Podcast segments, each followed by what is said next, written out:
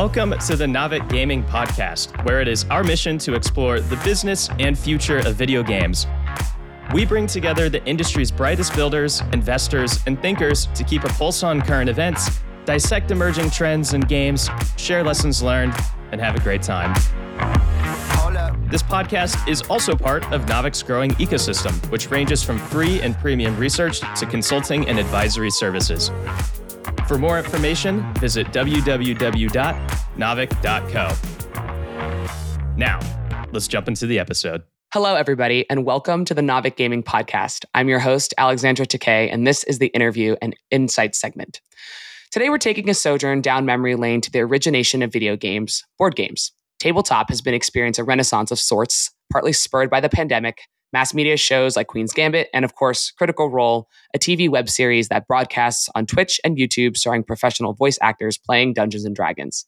There have been financial transactions of note in the board game space. In December of 2021, Embracer led a strategic acquisition of Asmodee for 3 billion, a lead board gaming group that's responsible for a portfolio of over 970 games, many of which you guys in the audience have probably played, such as Catan, Pandemic, and Exploding Kittens. There are strategic questions for games that start digital, like Wordle and Witcher, that have gotten or in the process of getting physical counterparts.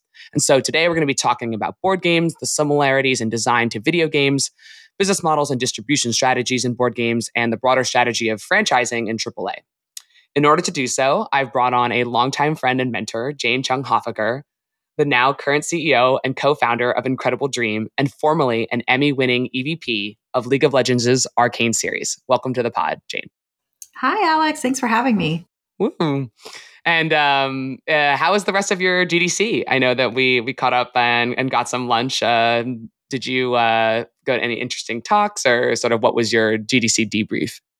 It was it was kind of weird for me because like I don't think I actually spent much time at the convention itself. It was just a lot of meetings outside of it, um, a lot of dinners, repeat breakfasts, and stuff like that. Um, but it was it was just really fun and man, the weather was crazy. I think like oh my god, was, yeah.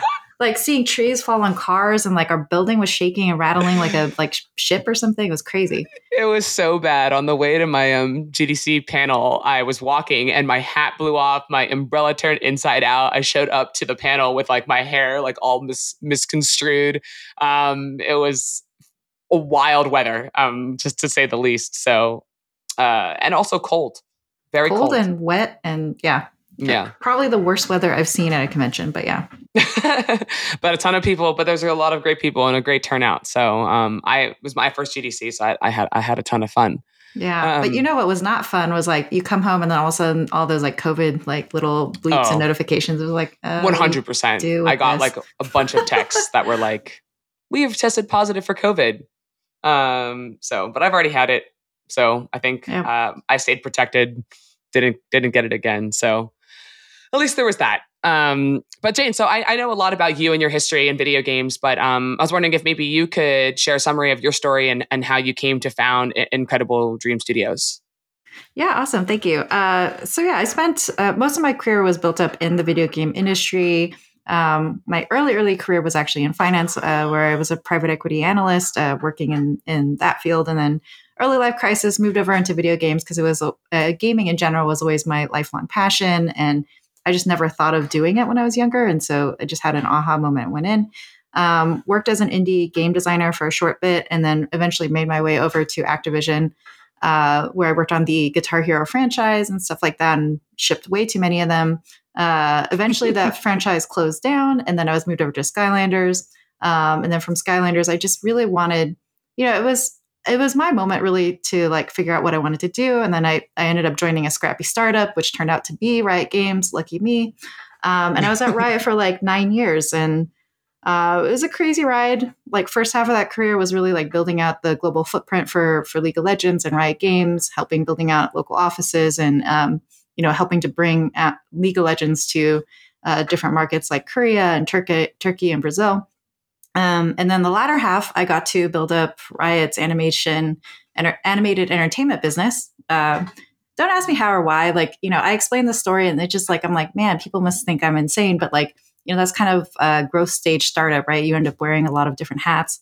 Um, but yeah, I had that opportunity, produced uh, Arcane, Um, and then around then was just sort of like, you know, my moment to think through like, what do I want to do next? And just sort of, um, you know, Me Too was happening in the background. And I decided then that I really wanted to start my own game studio. Um, and then, you know, that kind of kicked off my journey, kind of searching like, how, how do I do this? Uh, where do I find co-founders? What kind of studio it is? Um, and then I ended up meeting my co-founders who are already looking in board games. Um, and I thought that was so interesting. And I fell in love with the industry, and here I am. Awesome. Um, so I guess like I'm gonna, I mean, at least like first ask. It sounds like your background is, and this is maybe a good segue into sort of what what makes a good board game. But it sounds like your background is obviously you said Guitar Heroes, Skylanders, League of Legends. Those are all pretty like at least in in our view of the world, AAA PC premium titles. What made you starting to get passionate about board games and tabletop coming from the video game, digital video game space? Yeah, I mean, part of this was born out of the pandemic, like so many things, right? Like, you know, I think a, a year into it, uh, I was feeling what everybody else was feeling. You, you know, you're kind of marathoning between that 10th cup of coffee and then that that 4 p.m. glass of wine.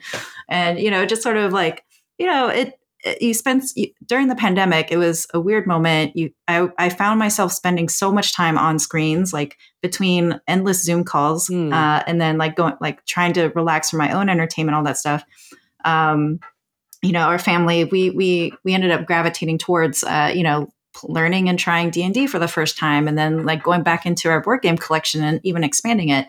Uh, so for me, the the key interest was really like, hey, this is something that's different. It's um, physical.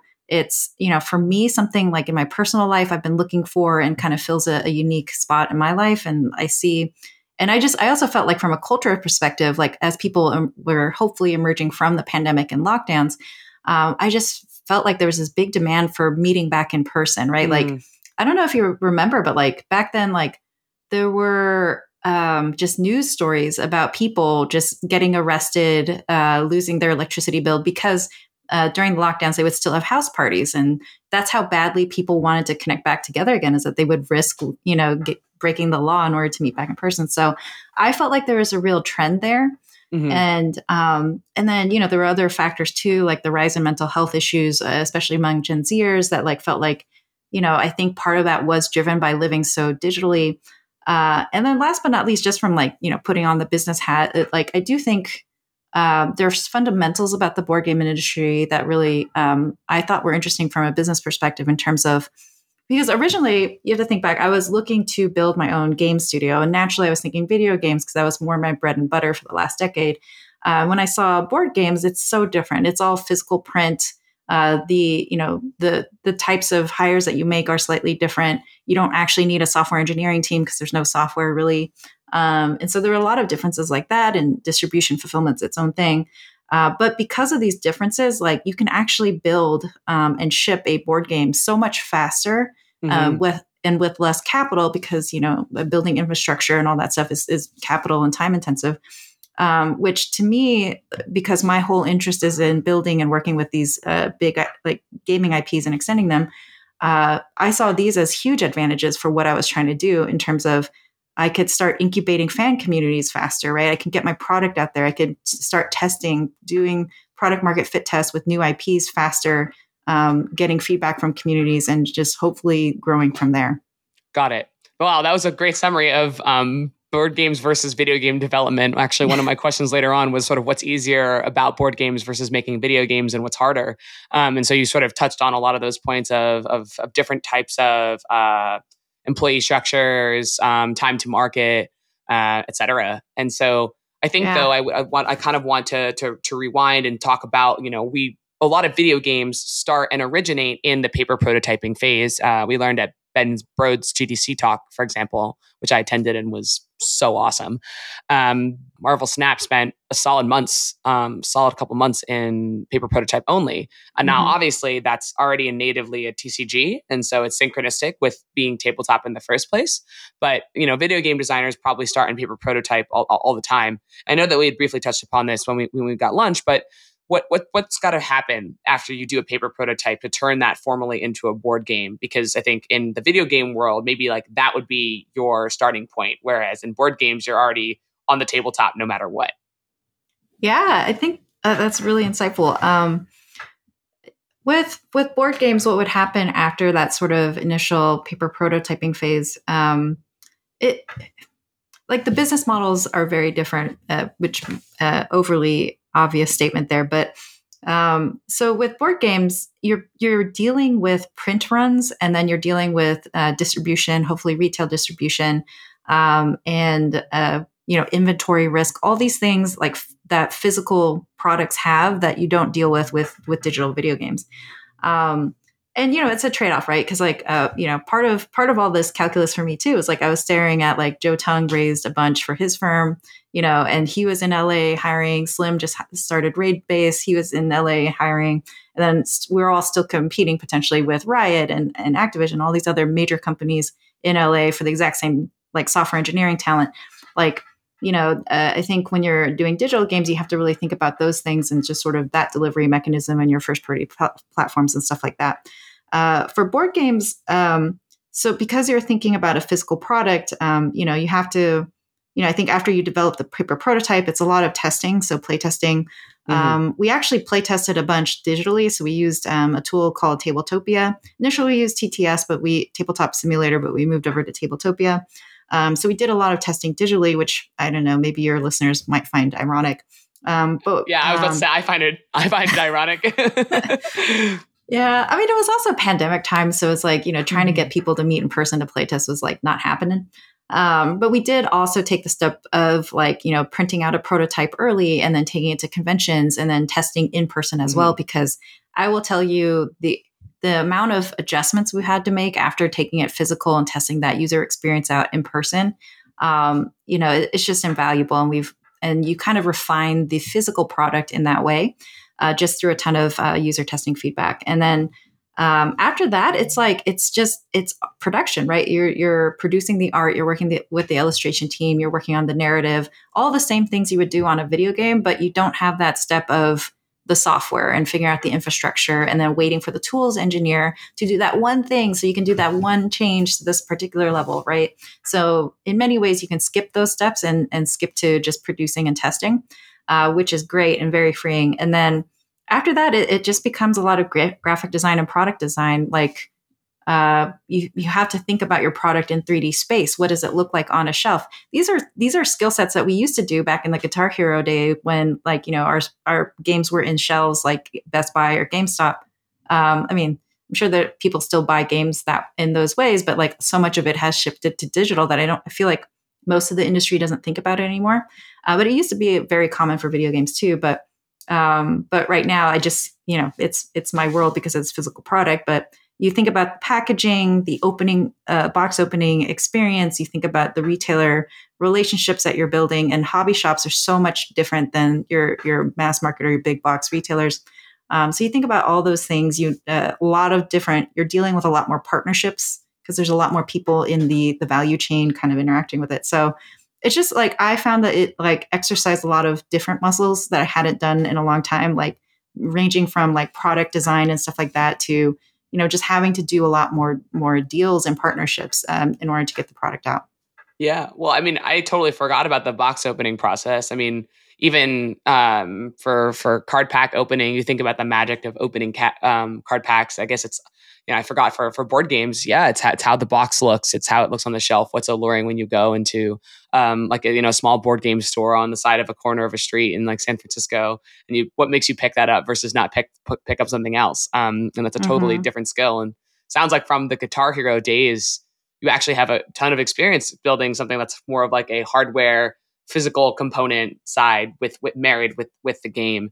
And so with Kinfire Chronicles and Incredible Dream Studios, um, sorry, just to rewind, Kinfire Chronicles, I believe, is your first co-op board game. Right. How are you guys? How did you guys think about designing that board game, taking it from tabletop and and to into what it is today? And maybe you can give our audience maybe a summary in, of exactly what Kinfire Chronicles is. So, um, Kinfire Chronicles Night's Fall is a cooperative campaign game designed for one to four players. Um, it's it's it's got a lot of different parts. You know, there's a little bit of story, there's a, a little bit of exploration, um, there's some combat, card based combat in there. Um, the game's designed by Kevin Wilson, who's uh, one of my personal favorite designers. He's uh, worked on a ton of things like Arkham Horror Descent. um, and then also Cosmic Encounters, which was a personal favorite. Um, but yeah, I mean, like our it's also our first I, original IP that we've developed mm-hmm. as a studio, and we worked with Matt and Kuba, who were a creative pair that worked on The Witcher Three together, um, as well as Cyberpunk. Um, so we we worked with them to kind of develop the world of Kinfire. Uh, mm-hmm. Uh, which we wanted to feel, uh, you know, fantasy is one of the biggest genres out there as far as IPs go. So we wanted to develop something in, in the fantasy genre, but we wanted to, to get away from just like, you know, another Lord of the Rings kind of derivative feeling Western fantasy. Um, and so we were trying to develop something that would feel fresh to us, but still have a lot of those familiar pieces like, you know, everybody's kind of familiar with an elf or like a dwarf and those concepts. And we've, we've done some work to kind of put our own spin to those tropes to kind of uh, offer a different experience. Um, but yeah, so Kinfire is our first IP. Um, you know, we also launched a, a, webtoon comic along with it, um, and we're working on other kind of product lines within it, as well as other IP products as well. And uh, you know, I think this leads back to what is Incredible Dream Studio. I think more than just a board game studio, we are here incubating the next generation of entertainment franchises, right? So like Marvel came from comic books, Hello Kitty came from coin purses. IP can be developed from almost anything. Um, you know, and for us, we're, we're doing our product market fit testing through board games essentially. Um, and our approach is really like how I think about it is like at the end of the day, what we're trying to do is is build and incubate new fan communities through uh, faster creative mediums like board games. Right? It's like um, you know, as for all the things that we we said before, like you know, I can I have more shots on goal just with the different cost and timing dynamics. Um, but it's also that board games, I think, from a consumer perspective and, and in terms of nurturing and building new fan communities, has a lot of strengths. Um, you know, I think we're we're even though we're leveraging digital, like playtesting on Tabletopia and stuff like that, and even like demoing through digital, and we're on social media platforms and all that stuff. At the end of the day, we're really drawing people together in person, right, off their screens. And uh, from what I've found, I feel like in person in general is more engaging um, it's also more memorable. It's a lot less toxic, which I think are yeah. all qualities that we need and want these days. Um, and it's harder to do, so it naturally creates a, a moat, right? Like um, I think the reason why you see so many uh, like new games coming out every day, I think there's something like ten thousand games, uh, apps, mobile games coming out uh, like every week. Um, is because it's it's a lot simpler to do whereas what we're doing like trying to get people to meet up in person is quite hard but once you can do it the investment into that ip and that experience is so much higher got it okay so to summarize um, incredible dream is um, you have a you're building a board game uh, called Kinfire chronicles this co-op mm-hmm. campaign um, and then but afterwards you sort of plan to leverage the physical ip and the fan base may be built around your tabletop game to potentially create video games or some other media along the line. So you gave that example of uh, Marvel starting with comics, Hello Kitty starting with physical toys, and that's sort of maybe like the the larger ambition of the studio. Though you're starting with with, with product number one, um, Kinfire Chronicles. Is that relatively accurate? Yeah, uh, uh, totally on the head. And like, you know, I could go on with examples like Her- Wizarding War World, starting from like novels and books and stuff like that. So, mm-hmm. like, for me, it's like you can start almost anywhere um, since I understand the gaming audience better, like, you know, board games seemed like a, a natural fit and it was physical, a, a, thing that I really liked about it. Um, but ultimately, I think with success, like if we can cultivate this audience and fan communities, I think you can take an IP anywhere. Got it. Yeah, and I think like also like this is a great segue to to to ask some of like the broader, more strategic questions about the business models of board games and the implications of starting physical versus starting digital. Mm-hmm. Um, I read an article the other day uh, called um, "Do Digital Board Games Outsell Their Tabletop Counterparts?" and the author was essentially arguing that board game makers they they typically will license several games to digital developers, and overall, like the author actually stated that counter to one's intuition um, based on the analysis that they had done. Um, they were not making digital counterparts of the physical games to drive physical unit sales, but rather to help people learn the rules because you can learn easier online than via a paper rulebook.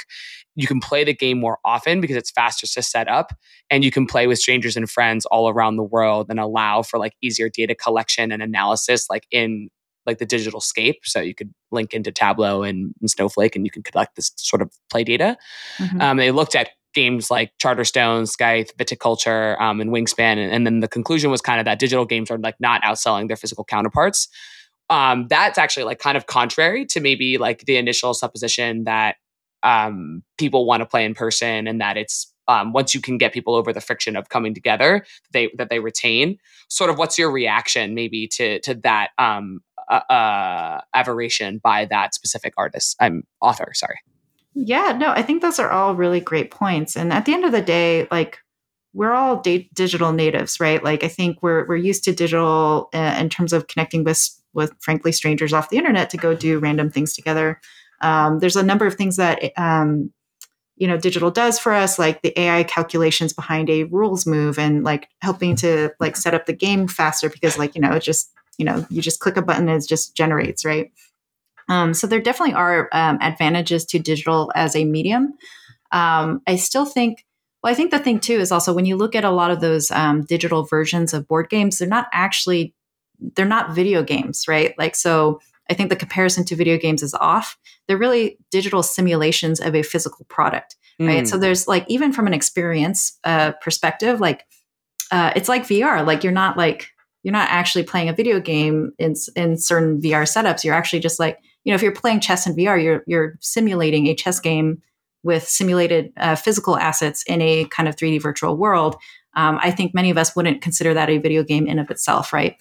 Mm. Um, so I think like you know that that comparison is kind of wonky too. And, and my personal belief, like for the IP that we're generating, is like I wouldn't want to just do simulated board games. We're already doing that with Tabletopia. Um, you know, I think the hope is is like once you kind of incubate the right IP, you take that and you adapt it to a different medium, like we did with like League of Legends and Arcane. Arcane is not League of Legends, the the TV show. Like nobody would want to watch that. it's a little bit too deep. Uh, you know, Arcane is its own kind of expression of the IP universe, and I look at video games in the same way there. Yeah, I mean, what do you? But, but for for League of Legends, uh, you could definitely you already have the Twitch streaming categories for that. So Tyler One is is League of Legends TV show, I guess. yeah. Um, but exactly. yeah, I think those are those two components, right? There's a distinctful of like I'm recording you playing something versus taking something and um, ideating and making an entirely new creative medium out of it. And I think like that's actually a great a great distinction. I'm glad you brought that up between what is a video game and what's a um, full AI digital version of the board game, um, mm-hmm. which is like where the AI knows the rules of the game. So like when you at- decide to attack a player, the computer knows. Um, yeah. Actually, I have so many fond memories of a non AI digital version of Yu Gi Oh! Um, on, it was called the Dueling Network. I don't know if you've ever come across this, but it was the greatest website ever.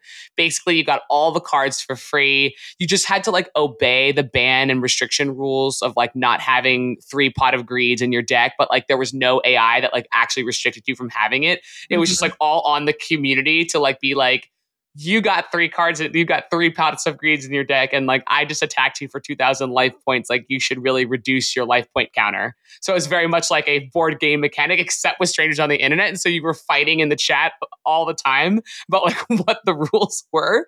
Um, and so I think like that's, I think you got that. Then you've got the digital AI version, and then you've got a video game. And so there's like almost these three categories of of, of games. Yeah, um, absolutely. And like I, I, think like at the end of the day, I think digital digital versions of board games are are useful for all the reasons that the author points out. Right, like mm-hmm. it is a easier way in an ice. You know, if you're trying to learn the rules, it's easier to do that in a digital setting. Um, where like the way you kind of learn the rules can be kind of paced out differently and all that stuff.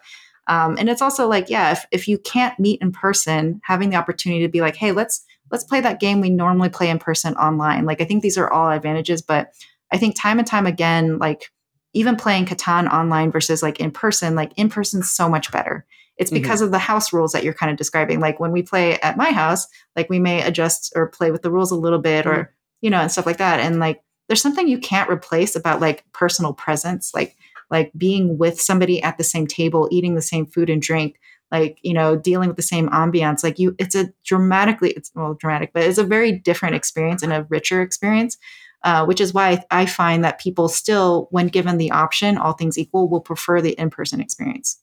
I see. Got it. I mean, that makes a, a, a ton of, a ton of sense. And I know that I've personally enjoyed a lot of board game setups with with my family and my friends in person and also just like sometimes sort of deciding the rules for yourselves when they're confusing there's definitely been like, well, like, does the damage happen after the like, does the damage step happen after the action, or does it happen before? And then, like, in the way that you guys play the board game, it's almost like you're creating your own UGC rules around the construct of how the, of how the game is played. And sometimes you just ignore rules that are inconveniently hard, and so you're like, well, we'll just toss that out the window, and we're just only going to play this way. So I think you're you're totally right in, in calling out that there's a lot of creativity in how you construct the board game for yourself. Um, but in that, I think you know you're you're kind of averring that people will prefer the physical um, aggregation in person together. But I think there's also probably a good amount of friction on the adoption side, right? So I'm super unfamiliar right now with like, you know, what today, what do board games cost the consumer? And what's sort of the distribution strategy for those board games? I know we mentioned a couple minutes ago the idea of hobby shops, et cetera, but um, you know, one could assume that it's a, you know, it's similar to the retail business in video games where you sell into a wholesaler like Walmart and GameStop. Uh, you assume some sort of like sell through rate, you book contra revenues against that, and then your consumers go and buy this box, right? Um, and the margins maybe on a box might be a lot lower than on on on a game. So for the consumer side, how do you think about driving driving unit sales and getting this getting games into the households of the people so they can have that physical um, experience? Yeah, a great question. I think for us, um, you know, first of all, I think because uh, we have, I, I don't know, uh, we have as a team some unique um, advantages that I think help us to to look at this space in a unique way, which is that like you know, of course, it's my team, so I'm going to brag that like I, I think I have the best team in the industry. Naturally, I put it together. Um, but you know, we have we have a, a, a really unique executive team, uh, all award-winning executives, like coming from places like Riot or Netflix or CD Projekt Red and places like that. So like. Um, you know, and we have an amazing network of advisors um, and personal networks, and also investors that kind of give us opportunities. I think a lot of new board game companies starting out uh, don't have the opportunity to kind of capitalize on. So, um, you know, so much of a retail and physical business is about relationships and just sort of that kind of networking and, um, you know, you know, being interesting. I think to answer your question about like how do we drive consumers to go and buy this, um, I think that's where like having some added capital helps because we can be more strategic and think more bigger picture. Like we're not like constantly uh, trying to just min max the immediate profit. We can think about things like, hey, at the end of the day, like driving bigger reach towards our product is more relevant. And when you think about board games, the dynamics of board games versus video games, with video games, everybody's downloading a file onto the computer. A lot of the models are free to play, so not everyone's paying money necessarily. It's kind of similar with board games, where um, if let's say the average table is four four people at the table, only one of those people have bought that board game and it's a lifetime totally. purchase it's you know they can replay that as many times as they want and they're not going to spend additional funds um, but for that one person that bothered buying the board game you have to kind of get into the psychology of why did they buy it? And like what are they hoping to do? And what are they you know they bought the game with the hope of playing with other friends right? Like I, I, uh, one thing that i think is fascinating is like two out of every three game board game played is played with other people right? So you after you sell that first initial unit, you have this evangelist who's now incentivized because they paid what is it 60 80 dollars maybe even up to 250 if you're buying frosthaven but they paid a lot of money investing in this product and now they're going to go evangelize that because naturally they want to get some roi out of it they want to like convince their friends to go play so now you have this army of people that have invested into your experience that are going out there and convincing their friends to come over mm-hmm. and invest in that experience too um, and to a point you brought up earlier, it's kind of tough because like there's no Tableau link. You can't like measure sort of that level of engagement afterwards. Um, but so like our our philosophy has been like let's help that board game player, that whale, if you will, that purchased the experience. Let's help them market the experience to their friends, right? Like, and what are those things that make it easier to convince people to play with you? I think you know having a recognizable IP definitely helps. Um, having uh, making and when you're developing original IP in the space, it's like how do you make the IP accessible to people that haven't bought the game? Because again, like it's it's kind of hard convincing people to play your game if they're not even buying it in the first place. So we've done things like um, extensive social media. We're doing things like webcomic, where we put out our World Bible and World Anvil. So and we use a lot of digital to kind of increase that exposure to our IP, help people get familiar with our world. And, you know, the ROI on that is not great because, like, you know, we're not monetizing in a lot of those places, most of the spaces. Mm. Um, but again, the idea is like, we're all making that board game purchaser's job a little bit easier because now, you know, chances are higher that more people have heard about Kinfire, may be interested in playing it. So that makes the job a little bit easier. And then from a product design standpoint, too, we thought long and hard about like, okay, why don't a lot of board games get played, like the the core hobby board games? And it tends to be that like, you know, setup is very long and learning the rules is very long because it's it's just a ton of friction. Um, like some games, like I've sat down and tried to read the rule book, couldn't get there. I went to a conference to get taught how to play the the board game. It took like 90 minutes, and I got there, but not confident enough to set it up by myself.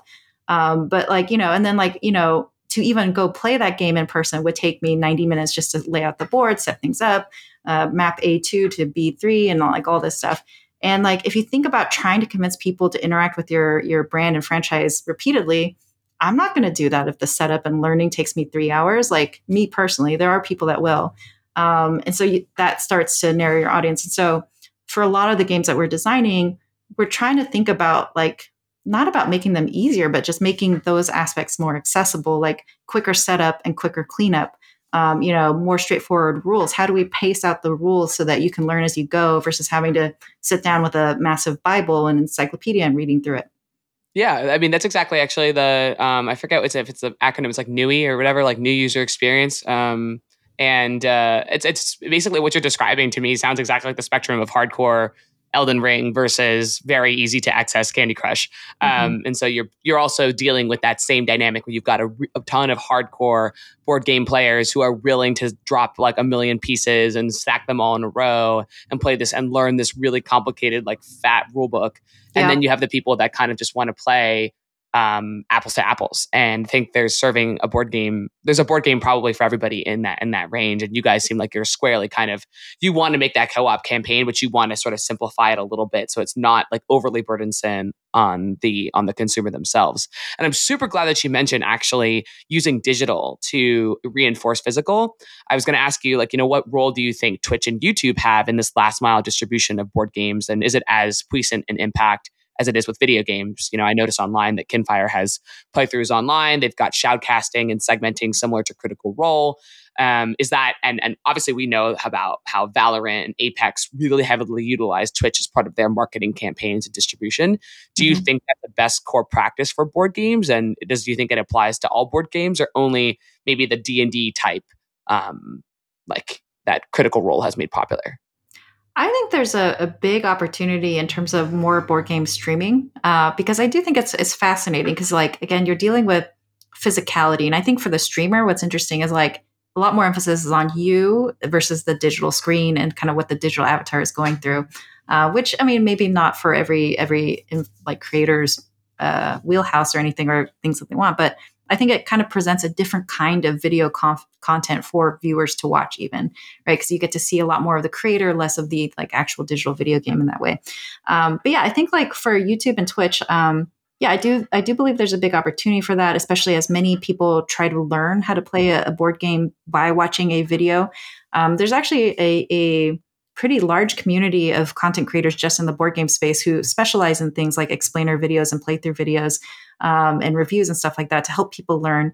And I I, I feel like I've seen um, kind of a big growth in this, especially through the pandemic, as you know both interest in purchasing board games had grown, but also like less people were able to make it out to their friendly local game store. Where like in the past, like a lot of that burden was on that that sales rep at the game store who would you know kind of like a bartender know what you like drinking and then kind of figure out like okay you're into like whiskey let me offer you some old fashions and here's a nice one with a nice aged bourbon that we hand hand kind of like aged and you know it's just like that's the kind of relationship you you usually have with a, a game store owner um, and i do see some of that coming back and i see the digital stuff uh, the streaming staying uh, because I think again we're all digital natives. We're used to having this the access to this content. So I do think that more board game companies can go to digital. It's not a, a must yet. I think if you have strong retailer relationships with those hobby shops, um, it's not like a must, but, but yeah. Got it. And do you think that that is actually also an added dimension of a revenue driver for for for a potential revenue driver for board games? I know that you had mentioned that uh, it's not necessarily like an ROI positive investment because you're driving people from the digital itself to the physical. So it's more basically like digital that kind of like streaming or Twitch Twitch show is actually more of like a um, an acquisition cost, and then you're basically looking whether or not your your CAC is offset by your LTV. But I think like in my mind, the immediate revenue drivers for board games that pop up are licensing, obviously physical sales, maybe some sort of like franchising alternatives, basically what you guys are talking about doing, which would be taking your board game IP, making it into a TV show, making it into a video game, and then maybe also like there's some sort of a digital revenue stream of Twitch drops and stuff like that. Um, how do you see like those drivers, at least for for for Kinfire and, and Incredible Dream? I think because we are a IP de- uh, development kind of, uh, I view us as as creating IPs less so much a, any particular expression of it, right? Mm-hmm. And with the hope that we kind of continue building out our I, original IP catalog as well as the different product lines and extensions that we have within it. Um, today we're starting with board games, and hopefully that goes into more. Um, so because of that, the way I look at it, like I look at it more as like in terms of asset value, right? Like all these different expressions that we're creating, even if we're not generating direct revenue off of it, like I think it adds into the overall brand asset value. Mm-hmm. Um, and what I'm paying more attention to is just like, you know, look at the acquisitions that have gone over IPs in the recent years, right? Like, um, like MGM was acquired by Amazon Studios. That was like an a $8.5 billion purchase, right? And so that's a purchase of assets. It's not so much a purchase of the teams, right? Uh, you can look at other models like, you know, how much did Disney acquire Marvel or Star Wars for? I think those were about $4 billion each, right? And again, yes, people were involved, but largely that was for the library, the assets that they were purchasing. Um, and I think an interesting point of, um, uh, an interesting point to be made is like, you know, Embracer, you mentioned them earlier, they acquired Asmodee for something like $3 billion. They, you know, more of your listeners may be int- uh, familiar with Crystal Dynamics, who's done Tomb Raider, among other like more known like video game franchises. Um, Asmodee has a huge portfolio. Embracer bought um, uh, Asmodee for three billion. They bought um, uh, Crystal Dynamics for something like three hundred million. Right. So just think about like that differential. It's kind of interesting when you sit back and think about it. And arguably, a lot of what Embracer was buying with Asmodee is, is their portfolio, their catalog of IP you know and you know i think that that kind of changes your perspective on like you know how does one kind of generate uh, more value in board games? Got it. And you mentioned some differentials between the financial outcomes the 300 million for crystal dynamics the 3 billion for asmodee. Um, i'm curious about the maybe challenges um, or process of raising money to to fund a board game studio, given like these financial outcomes that you just mentioned. I think Asmodee is probably one of the um, maybe I, I'm a little bit naive on the space, but it's probably one of the few board game type acquisitions we've heard about for such a big check size.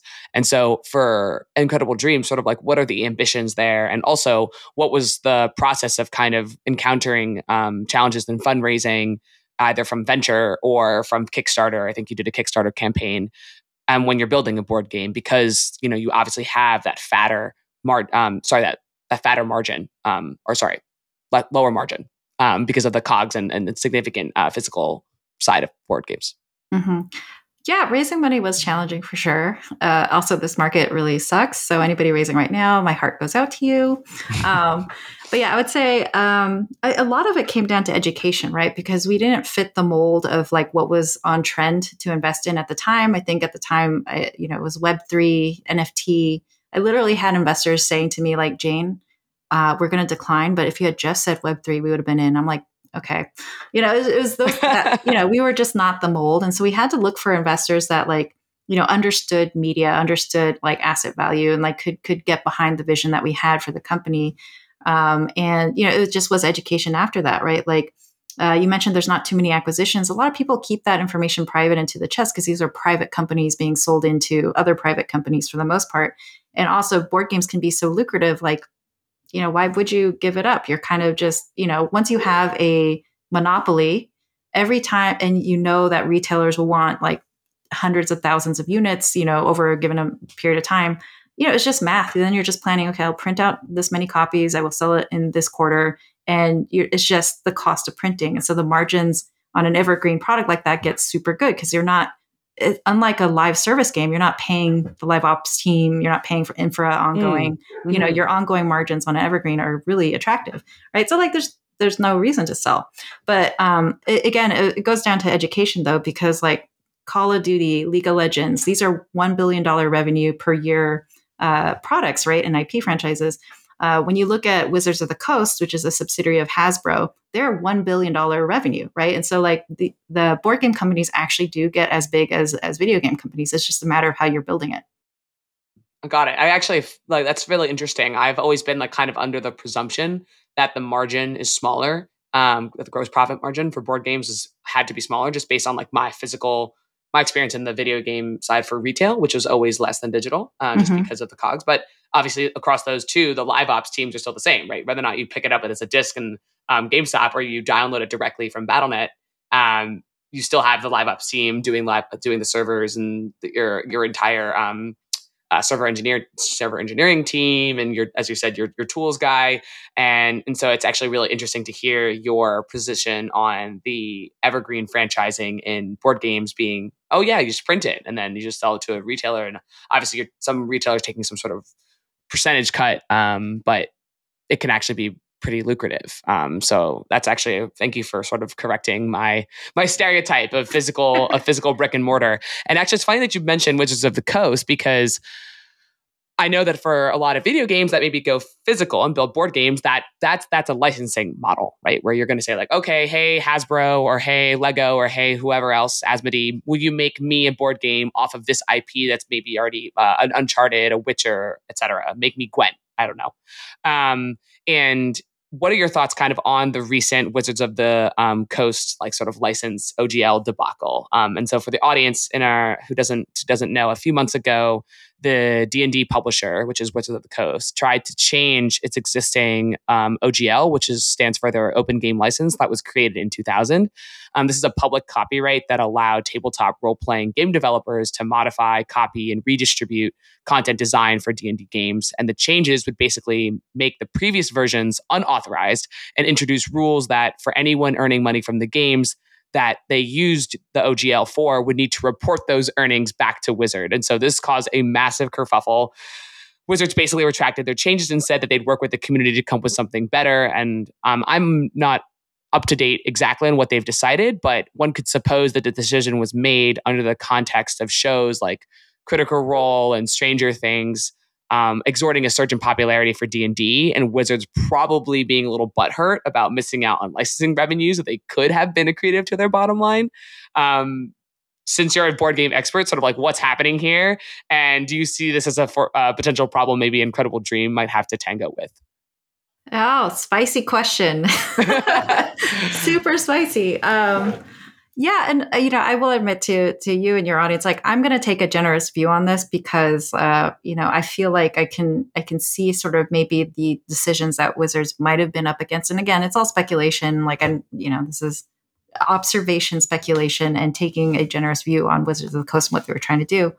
Um, but yeah, at the end of the day, I think um, I, when you own an IP asset, um, you know, I think you have to be very thoughtful about how you are protecting that asset.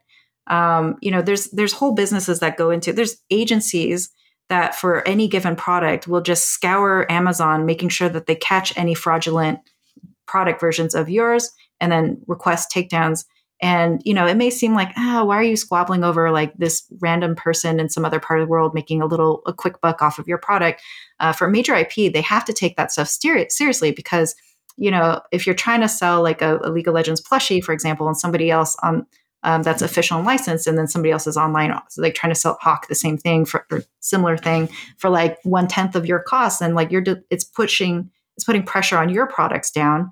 Um, it's also you know when you try to license that that IP to someone else, they see that other other people are hawking it, so they're not willing to pay as much for that um, same license and stuff like that. So like um, that's not to say that that's what was happening to Wizards of the Coast, but like I think in general, when you're managing an IP asset, you have to be very thoughtful about those those aspects of it um, and pay attention to those things because it is it is the value of your asset, the desire of people to want to use it, the desire of people to want to buy it, and, and so you have to manage and curate that over time.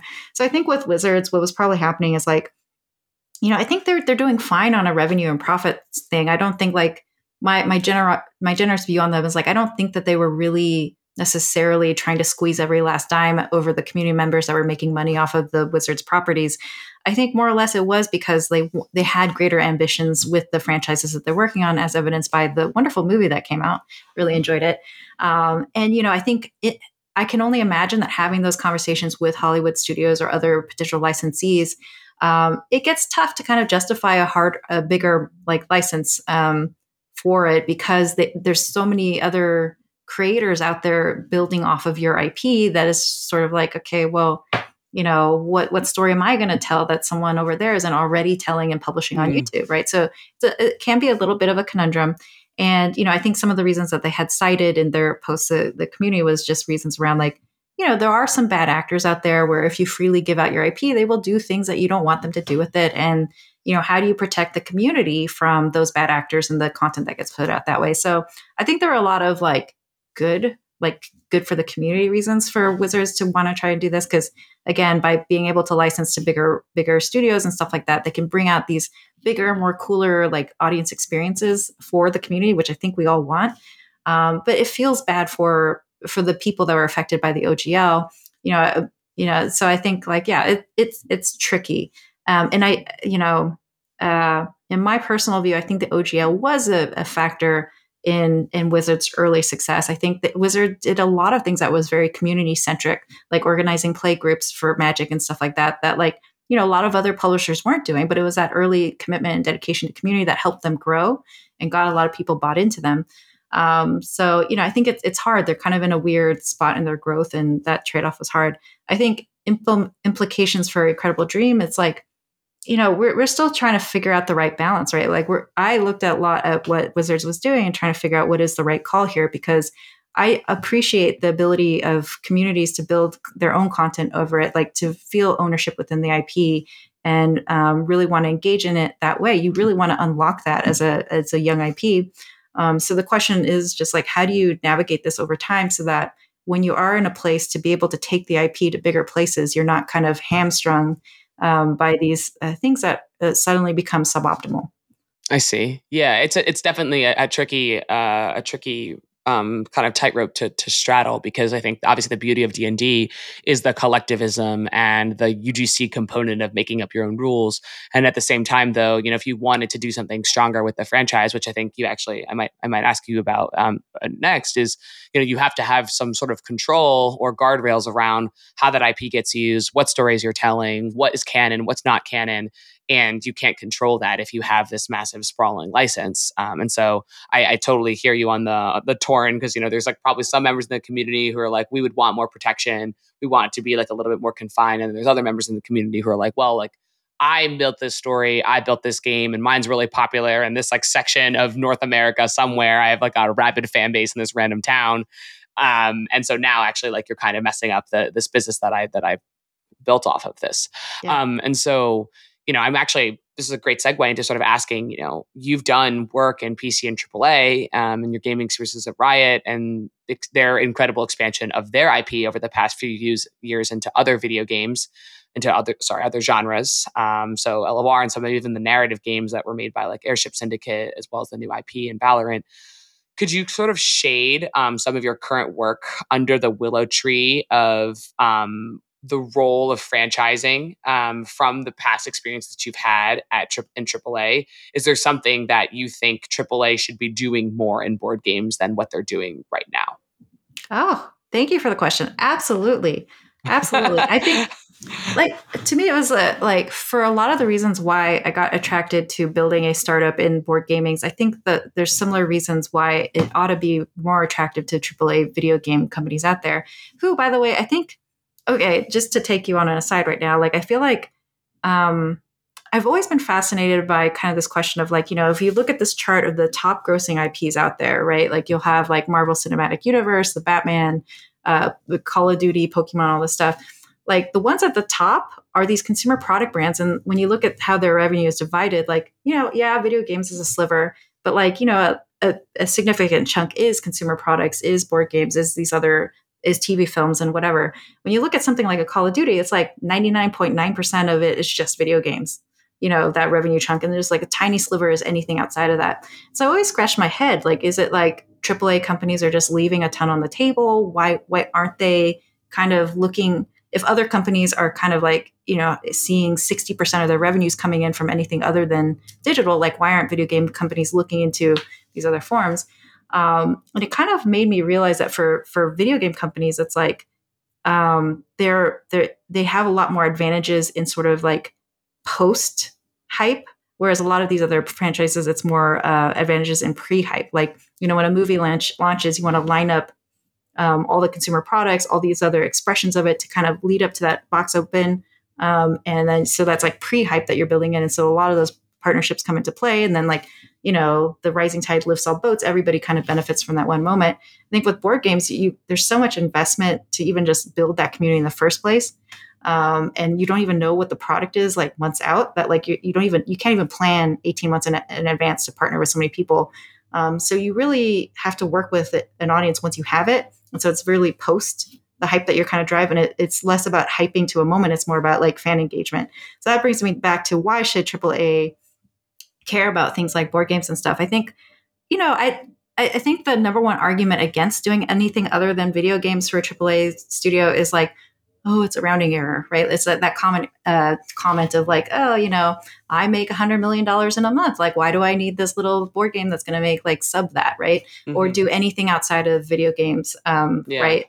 It's and question of focus. Yeah, it's a question of focus, and like I think because of the pre post hype difference that I was kind of describing, um, when you're post hyping something, you're really more about engaging your fan base in like you know you have a loyal following already. There's a lot more to disappoint there. When you're pre-hyping something no one knows what you're about to give them. So it could be anything. Like is anyone going to get upset about a band-aid for an ip that they don't know about? Not really. Are, are gamers going to get upset about a band-aid about their favorite character in the game that they're playing? Maybe. And so i think like um, video game companies are more hyper aware to those differences but um, but I think at the end of the day, for them, it's a lot more about post hype, which is a lot more about loyalty and fan engagement and offering their existing fans new ways to kind of engage with the IP. Um, I think like yeah, you can you can do that digitally. You can keep offering new digital offerings to kind of vary it up or new packs or whatever. But I think like it's um, true fandom begins when people bring that into their real lives and their personal lives, right? Like it's when they they feel like they can own a piece of it on their table, um, or when they can talk about it with their friends. Um, it was part of the magic that we saw in uh, League of Legends uh, with Arcane. Just to share a quick, beautiful story, but like I remember when we screened it for the first time, uh, you know, somebody had walked up to me and told me how like, you know, I finally get it. I get why my brother loved this this franchise so much, right? And that person never played League, will never play League, right? But like it was because we were able to express the IP in a different medium that it formed this connection point between a fan and their family and friends. And that's what consumer products and board games and these other expressions outside of uh, video games can do. Um, and I think more more AAA studios should look at that because the ROI for them may not be in profits, but it is in in engagement and reach. Hmm. Yeah, that's a really powerful example, and um, I think that that's happened with a lot of um, franchises even. Uh, I actually didn't play The Witcher, which is now one of my favorite games, until The Witcher show came out. And I was like, oh, I kind of like this universe. Let me give this a go. And I think maybe I'm on the rare side. And, you know, I already have video game aptitude. Definitely my mom, who watched, who also loved League of Legends Arcane, is definitely not going to Summoner's Rift. she literally cannot like jump out of a window, even in like something like becoming Detroit Becoming Human. She like, which is the slowest game ever. So she's like, you know, mechanically challenged in terms of what she can do because of just how she grew up um, with what games she played. But I think it is a there's some point to and the underutilization of the physical realm for digital products like a Call of Duty or like League or Overwatch or whatever. Um, and obviously, you know, there's sometimes you have your like CPG kind of clothing lines, but there's other questions about like what else could could you make? And even I know that we I don't want to go down the Web three rabbit hole, but even in the Web three world, there's a lot of digital um, NFTs that are basically allowing you to redeem physically backed tokens because that's how full circle web3 has gone um, is that now we have nfts that have ppts literal physical back tokens behind them. Um, but you know, as a as a concluding thought, you've mentioned um, you know the, the story with Arcane. You've accomplished a ton of your career, and uh, you know, you know, have the, especially with the Emmy on, on for Arcane. Can you share some lessons that you are um, that you have taken from working at a behemoth like Riot and cross collaboration with an institution like Netflix on such a tectonic show like Arcane? What are two things on that project that you guys are using today at Incredible Dream or lessons? Only two things. Wow. two things. Two things. We can Just only do two. two. Okay. Um, I don't know. I mean, I think the the big lesson coming from AAA, and by the way, a lot of uh, I've been in a lot of arguments with other founders. They're like, all these ex AAA studios getting made, like you don't even need it. Like AAA, it's meaningless. Whatever. I disagree. I think you know you don't need it, sure, but like it does help coming in from having this experience. Uh, I know, Alex, you're also taking a similar journey. You're going from like AAA also to a smaller studio. I think you'll find like there's a lot of that experience that just helps you having seen uh, you know how the sausage is made so to speak and like what it looks like in success and like the challenges that you see like yeah a lot of those those um, problems in success you'll never see as a startup right but Right. just knowing just how the the decision tree matrix like where it can end up i think is very informative in these early decisions and just helps me has helped me make decisions faster and with more confidence uh, Mhm. ranging from hiring decisions all the way to staffing and then all the way to like you know ip management like i just described. Like there's a lot of ways to mess up ip management early days by making the wrong kind of decisions. But like if you were at the end of that and saw all the mistakes and the problems that and challenges of dealing with it you can avoid some of that in the early part of the decision tree. Um, so yeah i think like for me it was largely just you know seeing how it's made and seeing the complexities of what in success looks like that i've, I've taken away a ton of lessons. Um, i think the other lesson has really been like from arcane specifically like i think my lesson in that was like the worst thing you can do to a fan is embarrass them for their their fandom right? Hmm. like you know and i think that that's what a lot of video game companies kind of that probably is what holds them back from doing um, any kind of expression outside of their company which i still argue you need to get used to and do better um, but you know i think like the worst thing you can do is disappoint a fan. And so like you know i think like understanding your audience is so important. And it's true for any startup right? Like for any startup the number one thing you should be hyper focused on is finding your audience and nurturing the heck out of that relationship. And that is the most crucial relationship you will have um, not just in the beginning but throughout your life. And so i think like you know riot has always been a, a player first company. I've always really that was what attracted me to it the first place um, and you know i've always carried that lesson in my heart to like everything we're doing because i do think fans and players matter so much Awesome. Yeah. Thank you for tho- those insights. I think those are incredibly valuable. And I love the idea of like the biggest thing, your biggest mistake could be disappointing a fan. And how do you build that first like 100 customers, that golden cohort and that relationship? Um, because those are the people that are really going to be your evangelists for the product for for, for years to for years to come. And so, um, Jane, it was it was such a pleasure. Um, and thank you for giving us a brief glimmer into the world and business of board games. Um, as always, I've learned a lot, and I'm sure that our audience has too. Um, if there are folks in the audience that are interested in Incredible Dream, how can they get in touch with you in your studio? Yeah, sure. Uh, just go to kinfirechronicles.com uh, to check out the game. Uh, we have a pre-order discount happening now that's going to expire in like a week or so. Um, but you know the game's coming out in August, so you can pre-order anytime or just buy direct once it's out as well. You can also hopefully go to your local game store and, and find us or just ask about us too. Uh, that would be much appreciated. And then to find out about the studio is just incredibledream.com um, or just find me on LinkedIn. Maybe I shouldn't offer that, but yeah, find me on LinkedIn. Uh, always happy to help if I can.